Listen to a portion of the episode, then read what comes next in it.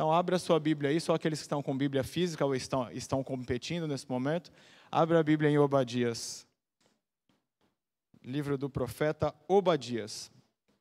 Profeta menor, menor livro do Antigo Testamento, apenas 21 versos.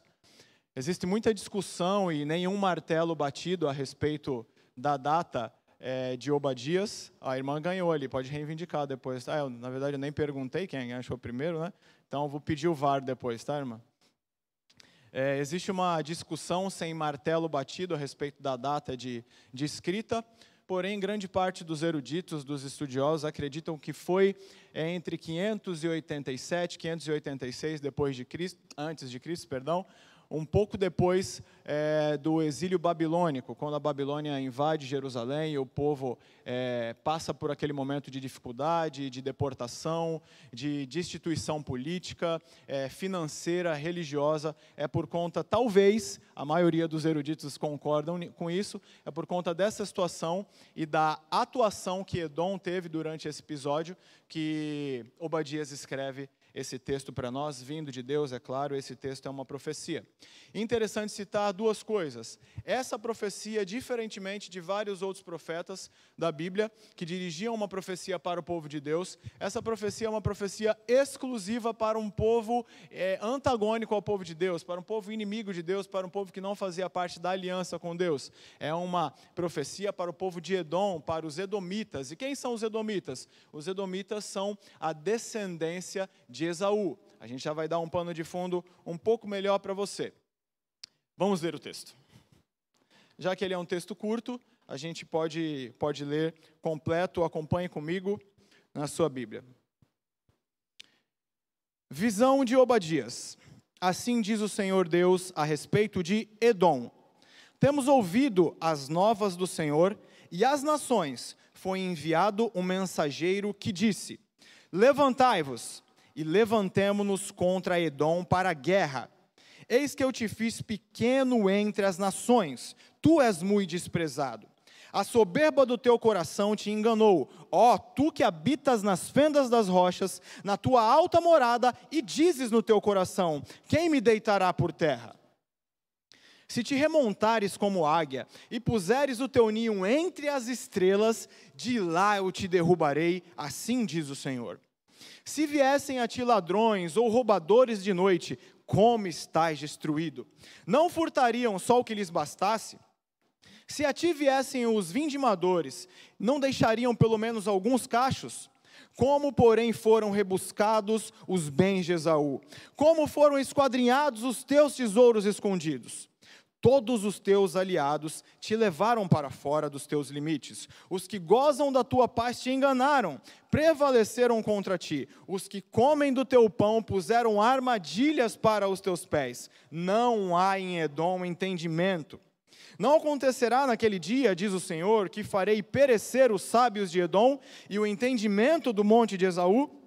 Os teus valentes, ó Temã, estarão atemorizados, para que do monte de Esaú seja cada um exterminado pela matança. Por causa da violência feita ao teu irmão Jacó, cobrir-te-á a vergonha, e serás exterminado para sempre. No dia que, estando tu presente, estranhos lhe levaram os bens, estrangeiros lhe entraram pelas portas e deitaram sorte sobre Jerusalém, tu mesmo era um deles. Mas tu não devias ter olhado com prazer para o dia do teu irmão, o dia da sua calamidade, nem se alegrado sobre os filhos de Judá no dia da sua ruína, nem ter falado de boca cheia no dia da angústia. Não devias ter entrado pela porta do meu povo no dia da sua calamidade. Tu devias ter, não devias ter olhado com prazer para o seu mal no dia da sua calamidade, nem lançado mão dos seus bens no dia da sua calamidade. Não devias ter parado nas encruzilhadas para exterminares os que escapassem, nem entregue os que lhe restassem no dia da sua angústia. Ah, porque o dia do Senhor está prestes a vir sobre todas as nações, e como tu fizeste, assim se fará contigo. O teu malfeito tomará sobre a tua cabeça, porque como bebestes no meu santo monte, assim beberão de contínuo todas as nações. Beberão, sorverão e serão como se nunca tivessem sido mas no monte de Sião haverá livramento, o monte será santo, os da casa de Jacó possuirão as suas herdades, a casa de Jacó será fogo, a casa de José será chama, e a casa de Esaú será restolho. Aqueles incendiarão a estes e os consumirão, e ninguém mais restará da casa de Esaú, porque o Senhor o falou. Os do Negueb possuirão o monte de Esaú, e os da planície aos filisteus. Possuirão também os campos de Efraim e os campos de Samaria, e Benjamim possuirá a Gileade. Os cativos dos exércitos dos filhos de Israel possuirão os cananitas até Serepta, e os cativos de Jerusalém, que estão em Sefarade, possuirão as cidades do sul. Salvadores hão de subir no monte Sião para julgarem o monte de Esaú, e o reino será do Senhor. Eu esqueço do pessoal da Libra, estou meio acelerado aí. Qualquer coisa dá um, dá um toque. Eu não sei você, mas é, aqueles que, que tiveram irmãos, na minha casa existia uma coisa durante a minha adolescência que tirava a minha mãe daquele amor de mãe, daquela doçura de mãe. Era quando eu e minha irmã Jaqueline, que é sete anos mais nova que eu, então adolescência a gente pegou um período juntos ali. E aí em casa a gente ficava durante algum tempo aquela provocação. Você tem irmão, irmã, alguém? Alguém já, já teve isso em casa? E aí chega uma hora que começa aquela irritação, e aí começa uma palavra que tirava a paz da minha mãe, que é o para, para, para. E por diversas vezes chegava um ponto em que esse para fazia com que o juízo de Deus descesse sobre a minha vida e a vida da minha irmã. Minha mãe chegava no seu limite, corria atrás de nós para a disciplina, porque ela já tinha falado várias vezes para a gente parar com aquele para, e não parávamos com o para, até que então ela corria atrás de nós. Estrategicamente, estrategicamente havia todo um protocolo que nós saíamos de onde estivéssemos, do quintal, da sala, corríamos para é, o banheiro, e a casa era construída de maneira bem rústica, porque foi um período difícil da nossa vida. Só minha mãe trabalhava naquela época. E ela construiu assim para a gente morar de emergência, que a gente estava num outro lugar e precisava voltar para esse. Então era uma casa com vários detalhes a serem, a serem incrementados. Então a porta do banheiro não tinha trinco, mas o meu tamanho era exatamente o tamanho que sentado com as costas na porta e com os pés na parede, o inimigo não entrava. Então, eu bloqueava totalmente a passagem e minha irmã ficava do lado e a gente permanecia um tempo ali até que o furor é, baixasse e de repente a gente lá de dentro gritava: Mãe, já pode sair? E aí minha irmã também: Pode sair, mãe?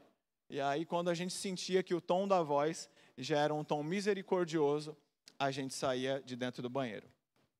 Contudo, houve uma vez em que o para começou e o para chegou ao, ao limite do furor da minha mãe. E mais uma vez o episódio veio à tona.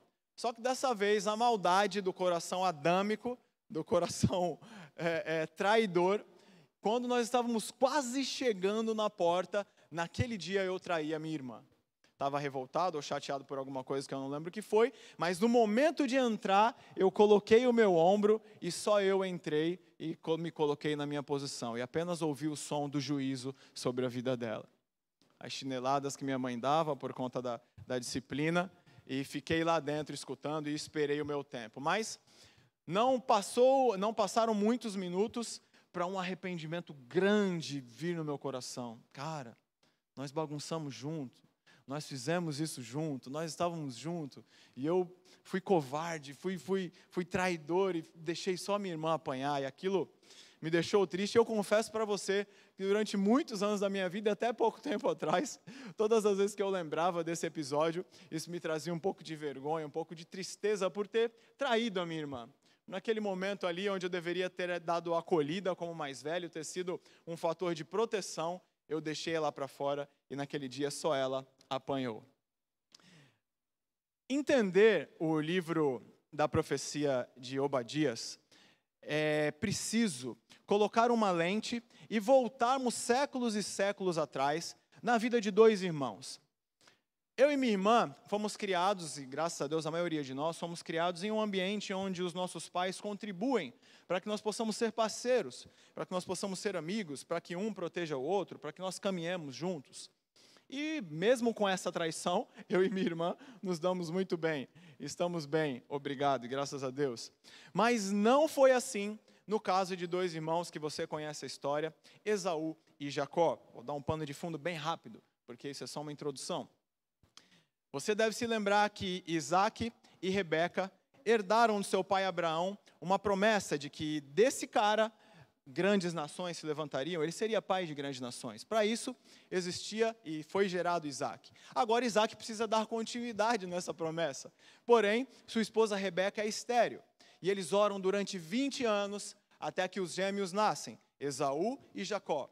Esaú nasce primeiro, você conhece a história, Jacó nasce ali grudado em seu calcanhar, e eles têm perfis diferentes. Esse texto e essa história você pode acompanhar em Gênesis de 25 a 27, você acompanha todo esse desenrolar. No verso 28 do capítulo 27 tem uma frase que sintetiza a criação desses irmãos.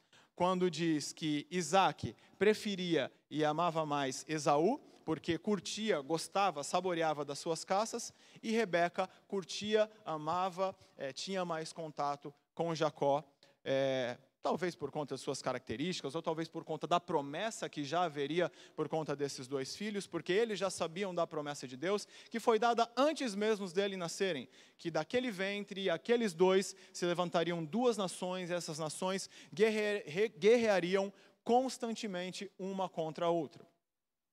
Apenas dando um, um, um pano cronológico para você entender como essas nações guerrearam durante muito tempo. O próximo episódio, ou o primeiro episódio, onde essa inimizade entre duas pessoas se torna uma inimizade entre duas nações, acontece em Números 20, quando Moisés, saindo do Egito, está peregrinando com o povo de Israel e pede passagem ao povo de Edom. Ele manda que representantes vão até o rei de Edom e peça: galera, deixa a gente passar por aí, a gente está num caminho longo aí, vocês sabem, a gente está no deserto, muito sol, está complicada a caminhada e a gente passando pelo território de vocês vai ser um pouco mais fácil, vai ser um pouco mais breve. Fica tranquilo, se o nosso gado consumir água, a gente faz alguma coisa em troca aí. A gente vai andar pelo caminho, não vamos comer nada das terras de vocês, a gente vai passar no sapatinho.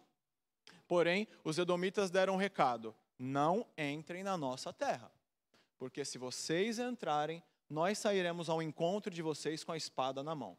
Por conta disso, os israelitas tiveram que dar meia volta e trilhar por um caminho um pouco mais longo, porque a inimizade agora não era mais uma inimizade entre dois irmãos, era uma inimizade entre duas nações. Um outro episódio a gente vai observar a oposição é, contra Saul em 1 Samuel 14. Mais um episódio seguindo na linha do tempo, em 1 Reis 11, a gente vai ver os edomitas combatendo contra Davi. Do século 13 a.C. ao século 4 os edomitas, os descendentes de Esaú, se estabeleceram numa região chamada de Seir, no sul do Mar Vermelho.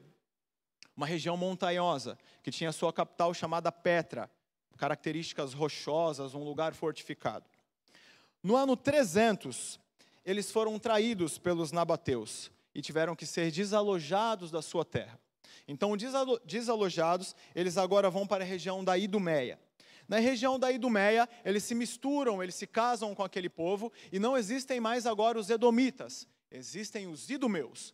Porém, é aquele mesmo povo miscigenado, todo mundo junto. No ano 126, os idumeus foram invadidos por João Hircano, um dos macabeus, um judeu.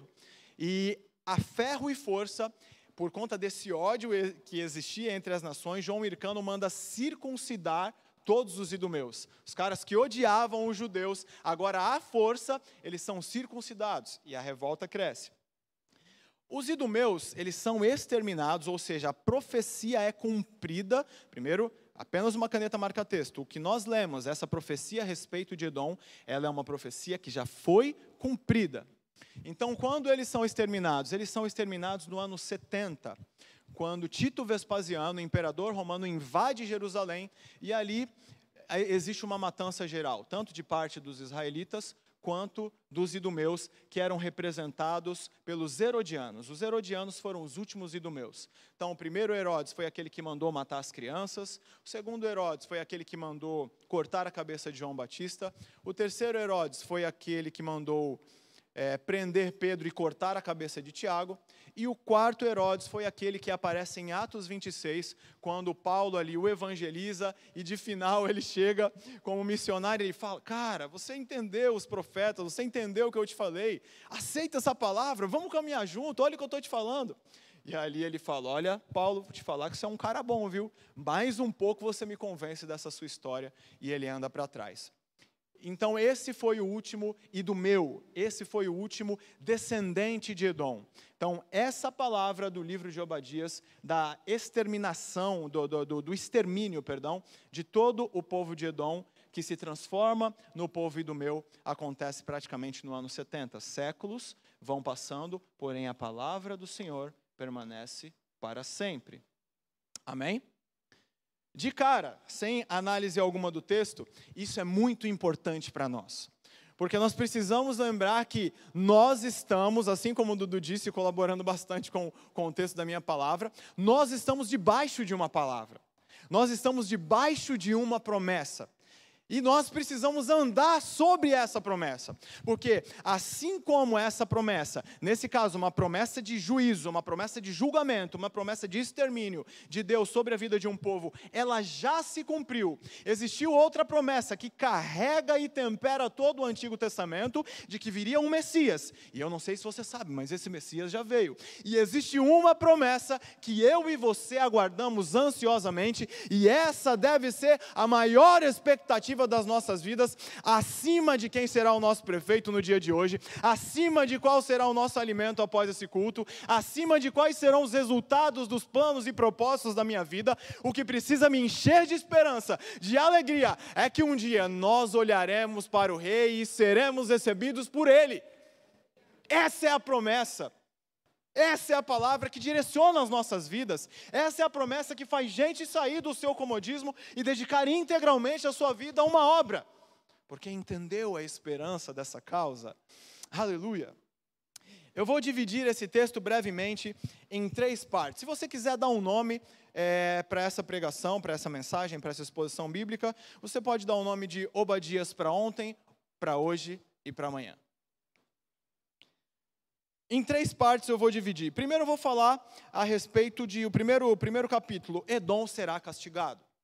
Edom será castigado. Nós trataremos isso do verso 1 ao verso 9. Edom vai ser castigado. Essa é uma palavra de julgamento. Não existe a possibilidade de voltar atrás nessa profecia. Foi uma nação que vários profetas profetizaram contra ela. Ezequiel, Amós, Jeremias, vários trouxeram palavras a respeito da desobediência e a respeito da oposição contínua ao povo de Deus. Mas contumazmente esse povo continuou, perdão, per, perdão a, a, redundância, esse povo é, permaneceu é, sendo um opositor do povo de Deus, até que então vem essa palavra de juízo.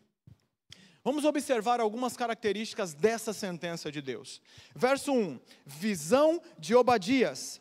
Assim diz o Senhor Deus a respeito de Edom: Temos ouvido as novas do Senhor às nações, e foi enviado um mensageiro que disse: Levantai-vos e levantemo-nos contra Edom para a guerra. Foi uma visão que o profeta Obadias recebeu, uma visão da parte de Deus. Interessante quando nós olhamos 2 Pedro, capítulo 1, verso 20, Pedro vai atestar, vai bater a chancela das profecias que constam na Santa Escritura de Deus. Ele diz que todos os profetas que profetizaram na Escritura, eles não profetizaram porque veio do coração deles, mas existia uma palavra, existia uma fonte, existia um direcionamento do Deus Santo e Poderoso para que essa profecia fosse trazida à tona pelo vaso, pelo instrumento, pelo homem que trazia naquele momento. Então é importante nós lembrarmos disso que essa palavra é de Deus, ela foi recebida e Obadias atesta isso dizendo: Assim diz o Senhor. E ele quer deixar isso carregado, então no verso 1, no verso 4, no verso 8 e no verso 18, ele deixa mais uma vez claro: O Senhor falou, assim diz o Senhor, essa palavra não é minha, eu posso ter a minha revolta contra os edomitas, eu posso ter a, a minha, o meu lamento sobre tudo que ele nos fez passar, mas essa palavra é de Deus. Assim diz o Senhor. Nós precisamos, queridos, nos dias de hoje, tomar cuidado com os nossos, assim diz o Senhor. Aqueles que porventura possam sair das nossas vidas, como aqueles que porventura possamos receber de outros. Assim diz o Senhor, precisa estar atrelado com a profecia completa, com a profecia que não precisa de continuidade, com a profecia que não precisa de complemento, que é a Santa Escritura de Deus assim do Senhor precisa estar carregado daquilo que o Senhor já disse na Sua palavra. Nenhum assim, diz o Senhor, pode ser contrário àquilo que o Senhor já nos disse. Então tome cuidado, ateste, certifique e creia que a melhor profecia e a profecia completa para a sua vida são as Sagradas Escrituras. Amém? É interessante que o profeta diz que um espírito foi levantado. E esse espírito foi levantado por Deus, porque, como o Senhor da história, ele estava preparando um julgamento para os edomitas. E esse julgamento não viria pelas mãos do seu povo, mas viria pela, pelas mãos de outros povos. E agora, por um meio de um mensageiro espiritual, ele coloca e vai plantando essa mensagem no coração de povos inimigos, para que haja um levante e uma guerra contra os edomitas, e eles passem por esse juízo que Obadias traz em sua profecia. No verso 2 e no verso 3, a gente percebe um pouco de como é o coração desse povo edomita. Eis que te fiz pequeno entre as nações, tu és desprezado. A soberba do teu coração te enganou. Ó tu que habitas nas fendas das rochas, na alta morada, e dizes: Quem me deitará por terra? A arrogância de Edom e a soberba de Edom ultrajaram o coração de Deus. Por que disso? Por confiar em posições geográficas, por confiar em alianças humanas, por confiar em recursos financeiros. A cidade de Petra, a capital do povo edomita, era uma cidade tão fortificada e tão difícil de ser adentrada pelos inimigos que isso gerava uma sensação de segurança grande para os edomitas. Para você ter uma ideia, existia um corredor para chegar até Petra e esse corredor ele tinha cerca de um quilômetro e meio. As paredes desse corredor tinham cerca de 65 a 85 metros de altura. Eram muros gigantescos de pedra. E o que, que acontece? Além deles serem extremamente alto e, e, e é, curto, estreito, ele, ele, tinha de três, é, apenas 3 metros e meio de, de, largura. Em determinados pontos, em determinado pontos, historiadores dizem que dois, duas pessoas não conseguiam passar de tão estreito que ele era, então o pessoal tinha que entrar em fila indiana praticamente.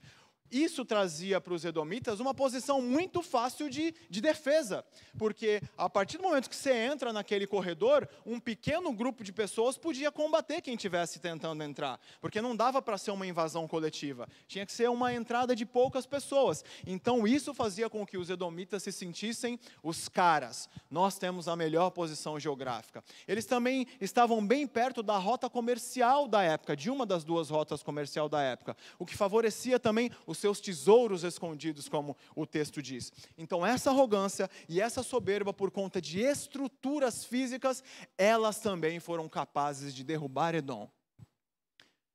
Deve ficar um recado para nós, deve ficar uma aplicação nesse ponto.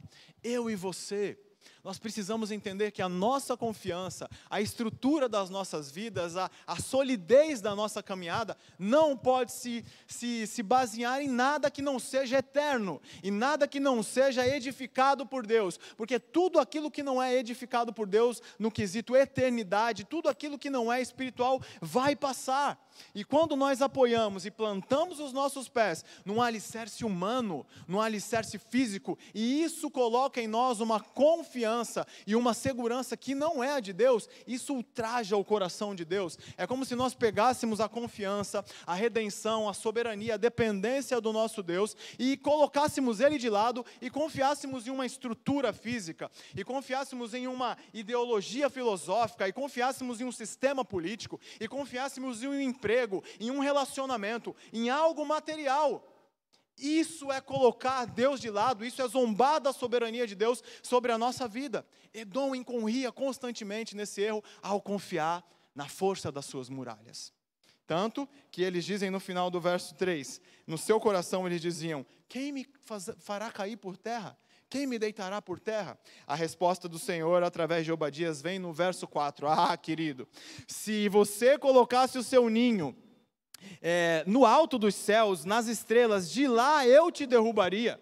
A soberania de Deus, ela alcança todos os lugares. A soberania de Deus alcança todas as esferas da nossa sociedade.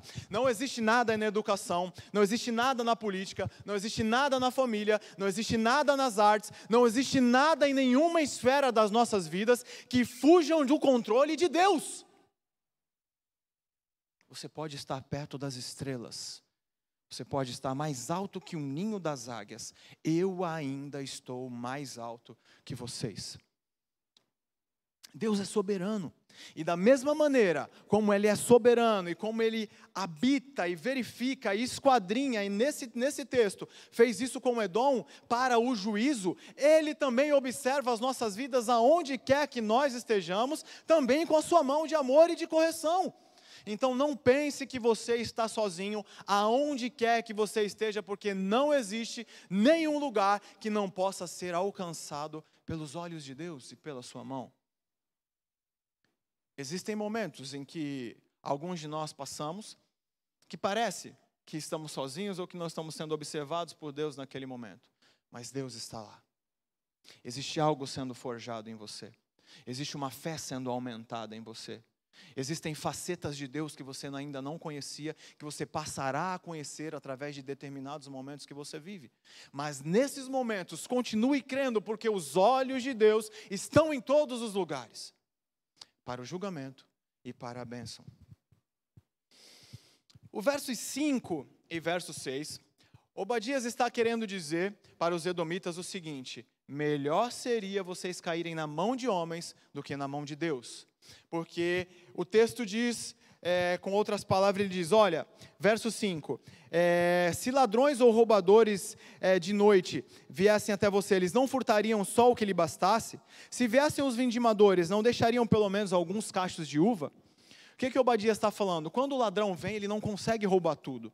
Quando os vindimadores vêm tirar os cachos de uva, eles sempre acabam deixando alguns. Mas de vocês, o Senhor não vai deixar nenhum rastro. Essa é a confiança que nós temos que ter no nosso Deus. Sua palavra é completa e ela se cumpre cabalmente nas nossas vidas. Verso 7 é interessante porque é, numa fortaleza como essa, numa edificação, num lugar tão difícil de ser penetrado como esse, por ataques, dificilmente eles seriam tirados de lá. Mas olha que interessante o verso 7. Todos os teus aliados te levaram para fora dos teus limites. Os que gozam da tua paz te enganaram, prevaleceram contra ti. Os que comem o teu pão puseram armadilhas para os teus pés. Não há em Edom entendimento. O que aconteceu? Os nabateus um povo árabe no ano 300, que era um povo que gozava da confiança dos edomitas, um povo que comia do pão dos edomitas, trai os edomitas e invade, através de uma traição, invade esse, essa região e tira os edomitas de lá, como eu disse na introdução, e dali eles vão para a região da Idumeia. Então, a partir da traição, aquilo que os edomitas fizeram com os seus irmãos no passado, agora começa a pesar contra, contra eles. Então, por conta da traição, é que eles, que eles saíram de lá. Não havia outra maneira deles saírem daquela terra, a não ser por alguém que habitava e que tinha portas abertas para estarem junto com eles. A soberania, a soberania de Deus, a mão de Deus, a vontade de Deus, ela é infinitamente insondável nos seus aspectos mais completos para nós. Deus ele age de forma que a gente não entende, Deus traz provisão de forma que a gente não consegue pensar. Então, alguns momentos a gente fica frustrado enquanto povo de Deus, porque temos algumas coisas a fazer e coisas concernentes, inerentes ao reino de Deus, porém pensamos na nossa capacidade ou na falta da nossa capacidade e ficamos frustrados em determinados momentos por nos acharmos incapazes da conclusão de alguma coisa. Mas, queridos, lembre, a vontade de Deus é perfeita e soberana. Se existe um chamado, se existe uma vocação, se existe um convite de Deus, é Ele quem proverá todos os recursos, todas as estratégias, para que você seja bem sucedido naquilo que Ele tem te chamado. Assim como nesse momento foi bem sucedido o plano de Deus para que houvesse a traição entre os povos. Ele é soberano. E ainda que estejamos no alto dos montes, perto das estrelas, ele nos olha. Interessante o final do versículo quando ele diz: Não há entendimento em Edom.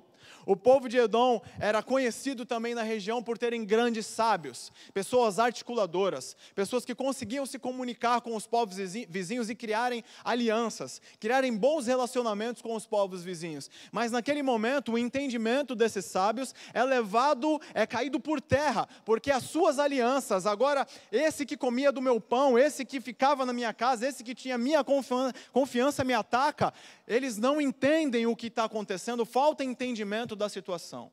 Eles só teriam entendimento se eles lessem o livro de Obadias e vissem é, é, essa palavra do Senhor, que um espírito foi levantado para que povos se levantassem contra eles. Deus é soberano. Verso 9: Os teus valentes, ó Temão, ó Temã, estarão atemorizados, para que do monte de Esaú cada um seja exterminado pela matança. Se existe uma ideia se existe uma imagem de uma nação que está sendo derrotada, se existe uma foto, um quadro de uma nação que está sendo derrotada, é quando os seus valentes estão com medo. Eu não sei você, mas eu na minha infância, na Vila Margarida, andava de vez em quando com uma molecada. E vários aqui é, é, participaram disso. E quando a gente estava no meio daquela molecada, sempre tinha um referencial que era, meu, a gente vai passar em tal rua, tem os caras lá que não curtem muito a gente, aquelas rivalidades de criança e adolescente, mas eu tô com fulano. E aí você ficava olhando para o fulano. E se o fulano tivesse com o peito erguido e corajoso, você fala, demorou, vamos embora, vamos embora. Agora, quando você vê o seu valente atemorizado, toda a nação está prestes à ruína. Não, existem, não existe coragem para a luta, não existe coragem, não existe incentivo, porque aqueles que incentivam, aqueles que são a linha de frente, aqueles que, que constituem, que simbolizam a segurança, o povo forte, estão atemorizados, porque o juízo de Deus chegou naquele lugar. Não existem é, articulações humanas, não existe sabedoria humana, não existe poder humano que possa suplantar a vontade de Deus. Toda a história continua nas mãos de Deus. Ponto 2. Quais são os motivos do castigo? Do verso 10 ao verso 14. Veremos alguns motivos aqui é, do porquê Edom foi castigado dessa forma e por que sobre Edom veio essa profecia tão pesada de Obadias. Verso 11: No dia que estando tu presente, estranhos lhe levaram os bens, estrangeiros lhe entraram pelas portas e deitaram sorte sobre Jerusalém tu eras um deles. Vocês me perdoam, eu pulei o verso 10, né? Fui para o 11. Vamos voltar para o verso 10. Perdão, eu li o 11. Verso 10. Por causa da violência feita a teu irmão Jacó, cobriste-á a vergonha e serás exterminado para sempre. Violência. O povo de Edom era um povo violento.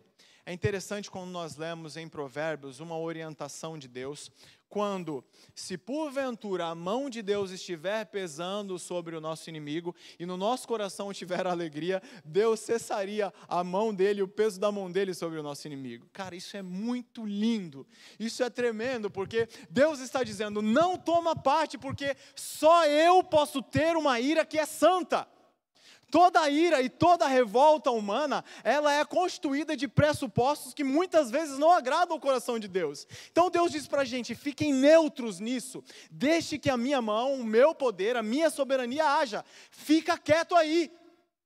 Mas a violência do povo de Edom, a violência contra o seu irmão foram um traje para Deus. Verso 11, que eu já li, a alienação Aqui Obadias está falando que no dia terrível, no dia da tribulação, quando estrangeiros entravam, deitaram sobre os bens, lançavam sorte, Edom era um deles. O irmão de sangue, o que saiu do mesmo ventre, aquele que deveria proteger e guardar, ele era um deles que estava junto no momento de dificuldade, pesando contra os seus irmãos, trazendo discórdia, roubando também, fazendo coisas que naquele momento não eram dignas de um povo irmão alienação. Nós, como igreja, não fomos chamados para ser um povo alienado. Nós precisamos nos comprometer com certas causas que o poder público não vai se comprometer. Nós precisamos falar sobre assuntos com sabedoria, sobre coisas que não são faladas geralmente pelo nosso povo. Deus está levantando uma geração, e eu creio, não por profecia, mas por observar aquilo que está acontecendo ao nosso redor, de pessoas apegadas à letra, com o coração zeloso, para que essas pessoas se levantem e falem em nome de Deus a respeito de assuntos que a cultura quer trazer para dentro da igreja, para dentro das nossas casas, mas que são assuntos que ultrajam a palavra de Deus. E somente pessoas com sabedoria, somente pessoas engajadas com a arte, com a política, com a cultura, com a ciência, mas pessoas com o coração zeloso por Deus é que terão voz para chegar e falar ao contrário, defendendo princípios e preceitos que são eternos e que levam as pessoas à vida. Nós não podemos ser um povo alienado. Apenas ver a dificuldade dos outros não é cumprir o nosso papel. Apenas ver a escuridão se alastrando em determinadas camadas da sociedade não é o nosso papel. O nosso papel é um papel de envolvimento. O nosso papel é um papel de fazer a diferença. O nosso papel é de sondar o nosso coração e de permitir que o Senhor nos sonde e direcione a nossa vida para que nós sejamos pessoas relevantes. Verso 13: Mas tu não devias ter olhado com prazer no dia do teu irmão, o dia da sua calamidade, nem se alegrado com o momento que eles estão passando, e nem falando de boca cheia no dia da angústia deles. A maldade no coração, a maldade intrínseca do ser humano aquela que muitas vezes não fala, mas que corrompe o nosso pensamento, que corrompe as fontes de água viva que deveriam jorrar de dentro de nós. Deus sonda os corações, Deus observa a maldade, Deus observa aquilo que está dentro de cada um, e no tempo certo ele traz o juízo. Portanto, nós, como povo de Deus, precisamos sondar o nosso coração. Nem sempre é, os frutos que aparecerão serão um fruto daquilo que a gente vive internamente. Às vezes as nossas vidas é, colocam para as pessoas aqueles frutos que as nossas mães colocavam sobre as nossas mesas, que eles parecem ser frutos, mas não são. Eles têm formato de fruto, mas não são. Eles têm cor de fruto, mas não são, porque eles são de plástico, eles são estéticos, eles não matam a fome, porque muitas vezes o povo de Deus, no seu interior, não tem brotado e não tem buscado a santidade que Deus exige do seu povo daqueles que o adoram, daqueles que andam com Ele. Deus observa a maldade do nosso coração. E nós precisamos colocar isso diante dEle, para não termos do que ser acusado. Colocar diante de Deus purificação e santidade. Verso 14. Você não deveria ter parado nas encruzilhadas para exterminar aqueles que escapavam, nem deveria ter entregue aqueles que restavam no dia da angústia. O povo de Edom, então, na hora ali, no momento crucial, quando os babilônicos entravam e faziam toda aquela algazarra e aquela matança, alguns, enquanto fugiam, eram capturados pelos seus irmãos. Enquanto eles pediam asilo, enquanto eles pediam socorro, eles eram ali aprisionados, levados para o inimigo e alguns deles eram mortos. A crueldade no coração do homem. Quantas atitudes de crueldade nós vemos nos nossos dias. Os telejornais estão a cada dia lotados de crueldade. A crueldade humana parece que ela tem sido potencializada pela velocidade das informações que nós temos. E é interessante porque ao passo que nós somos informados, nós também somos influenciados. Eu não sei se você já percebeu que às vezes é, é noticiado um caso de suicídio e esse caso tem uma determinada notoriedade. Semanas agora, outros casos começam a aparecer em outro lugar, porque essa mensagem que ao mesmo tempo informa é uma mensagem que também traz influência e demonstra a crueldade do coração humano. Mas Deus vê.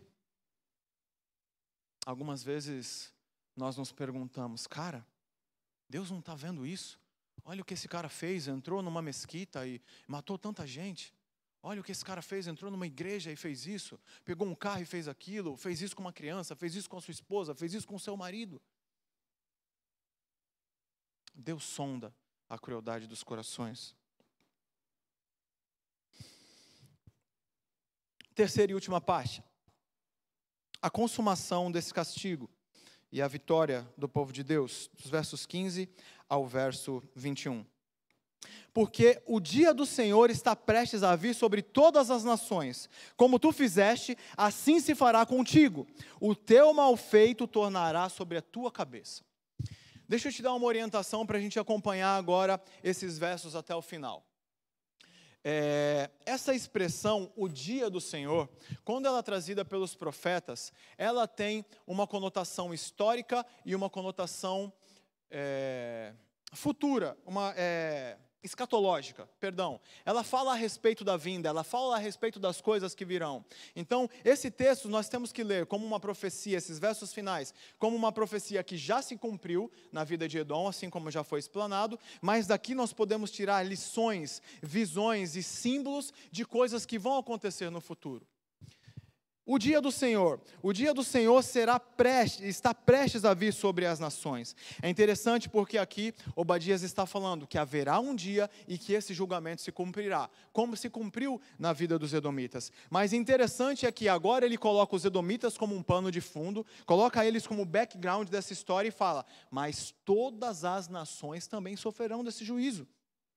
Todas as nações ele pega, interrompe um pouco dessa história de Edom e diz: Assim como você tem sido rebelde contra Deus, todas as nações rebeldes também sofrerão o juízo de Deus.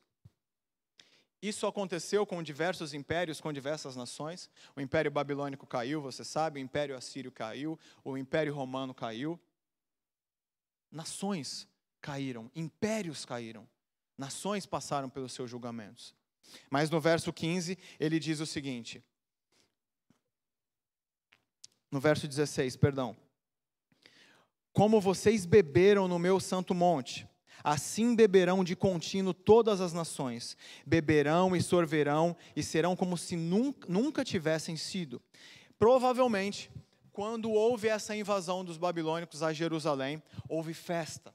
E o povo de Edom participou dessa festa, e houve festa com muito vinho e com alegria do povo de Edom.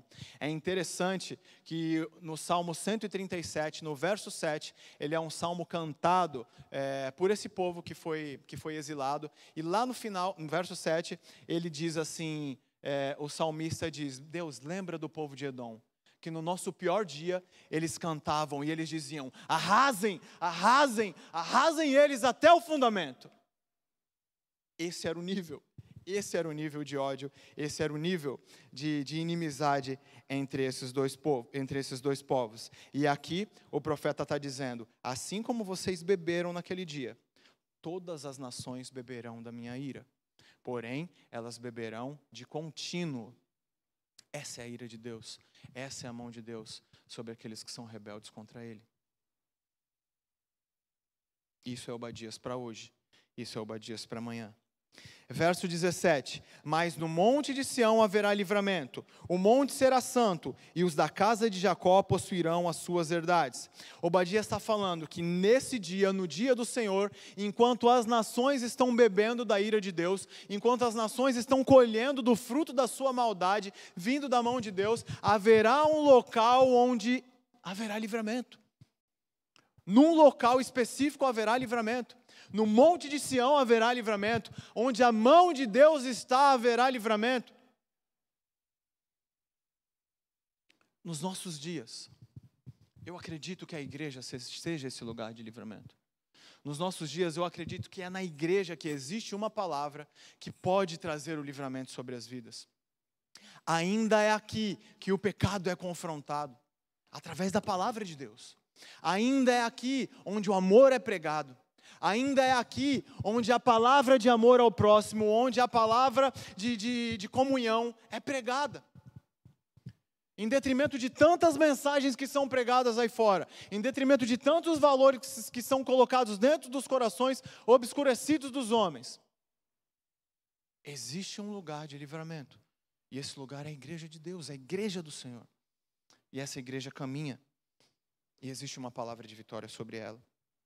O verso 18 e o verso 19, sintetizando, é, Obadias está trazendo o símbolo daquelas duas nações, daqueles dois reinos, como o Dudu citou para a gente aqui, o reino do norte e o reino do sul. Então ele coloca Jacó e José como símbolo disso, e ele está falando: um dia nós estaremos juntos de novo e seremos reerguidos, e teremos vitória, e sairemos desse cativeiro, desse exílio, e venceremos e reconquistaremos as nossas terras.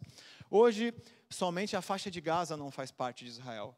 Todos os outros povos, as outras regiões envolvidas nessa palavra já fazem parte de Israel. Verso 21. Salvadores hão de subir no monte de Sião para julgarem o monte de Esaú, e o reino será do Senhor. Essa palavra salvadores aqui no hebraico, ela combina mais com os vitoriosos. Ah, o contexto histórico dessa palavra é que aqueles que viveram esse cativeiro babilônico, aqueles que sobreviveram, aqueles que saíram, aqueles que sairiam vitoriosos, esses seriam aqueles que futuramente trariam julgamento ao povo de Esaú. Uma imagem de vitória, uma imagem de continuidade. E o profeta termina dizendo para aquela época, para hoje e para o futuro: e o reino será do Senhor. Em Romanos 2, 29, Paulo faz uma conexão nossa com o povo judeu.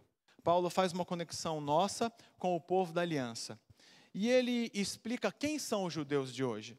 Quem é o povo da aliança de hoje? Paulo explica que não existe a igreja judaica e a igreja gentílica. Paulo diz que todos os judeus de hoje são aqueles que têm o seu coração circuncidado.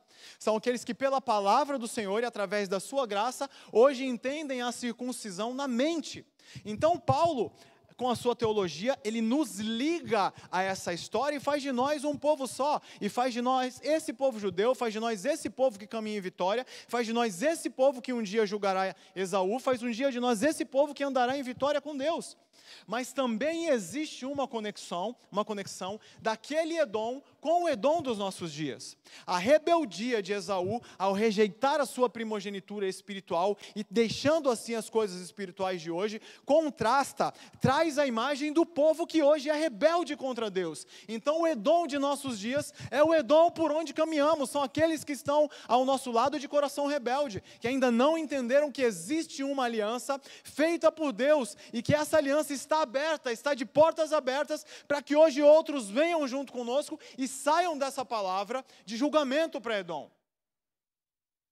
Porque esse Deus de juízo, esse Deus que trouxe essa palavra de juízo tão severa e que exterminou da face da terra o povo de Edom, é o mesmo Deus que entregou o seu filho para que as portas da salvação estivessem abertas. E hoje nós pudéssemos nos achegar a Ele, sermos recebidos por Ele através do seu próprio chamado e convocação para nós, sermos salvos. Você faz parte dessa igreja e é capaz de levar a luz para Edom. Você é capaz de levar a palavra de salvação. Você tem a incumbência santa de falar que existe uma aliança, que os edomitas dos nossos dias podem fazer parte e assim sair do reino das trevas para o reino da luz. As portas estão abertas através da cruz do Calvário. Eu e você temos a oportunidade de sermos os portadores da palavra da nova aliança. Algumas aplicações bem práticas para a gente fechar. Deus não esquece a sua aliança. Deus não esquece. Edom pensou que ia jogar uma pá de cal, ia cessar com, com a vida do povo judeu, mas não. Deus não esquece das alianças que ele faz conosco. E essa palavra ainda está de pé. Ele vai voltar e vai buscar a sua igreja. Deus não esquece das suas alianças. Creia nisso. Queridos, o orgulho é a sala de espera do fracasso. Edom se engrandeceu por conta do seu orgulho, por conta da sua posição geográfica, por conta das suas articulações humanas, por conta dos seus recursos financeiros e das suas habilidades comerciais. Mas Edom caiu. A soberba é algo que ultraja o coração de Deus, porque Filipenses 2 diz que Jesus, sendo como o próprio Deus, não usurpou ser igual a Deus, mas se humilhou e se fez um de nós. Então, quando um Deus se faz matéria e se faz criação, não é admitido que alguém que é carne e osso acha que de si pode brotar alguma coisa. Acha que em si pode ter força para conquistar algo. Tem um coração humilde, quebrantado na presença de Deus. O orgulho traz o coração de Deus. Ficou muito bem claro que Edom colheu aquilo que semeou. Ficou muito bem claro que as estratégias que Edom usou contra o seu irmão no passado foram utilizadas para ele na sua época. Por quê? Porque em Gálatas nós encontraremos aquilo que gostamos de chamar de a lei da semeadura. Ela está em plena vigência. Nós colheremos daquilo que nós plantamos. Cuidado com o seu plantio, porque o plantio ele é facultativo, mas a colheita é obrigatória. Cuidado com as sementes que você tem plantado. Deus continua regendo a história. Não existe absolutamente nada que esteja fora do controle de Deus. A sua vida, a minha vida, a vida da nossa nação, os nossos políticos, aqueles que são autoridade sobre a nossa vida aqueles sobre os quais nós somos autoridade. Não existe absolutamente nada que esteja fora do controle do nosso Deus. E dentro desse controle existe a promessa de que Ele vai voltar. E um dia todos nós estaremos juntos cantando e glorificando o nome daquele que é digno para todos sempre. Amém. Que Deus abençoe a sua vida plante a palavra no seu coração e que você tire as aplicações que o Espírito Santo julgar necessário para a sua vida. Amém.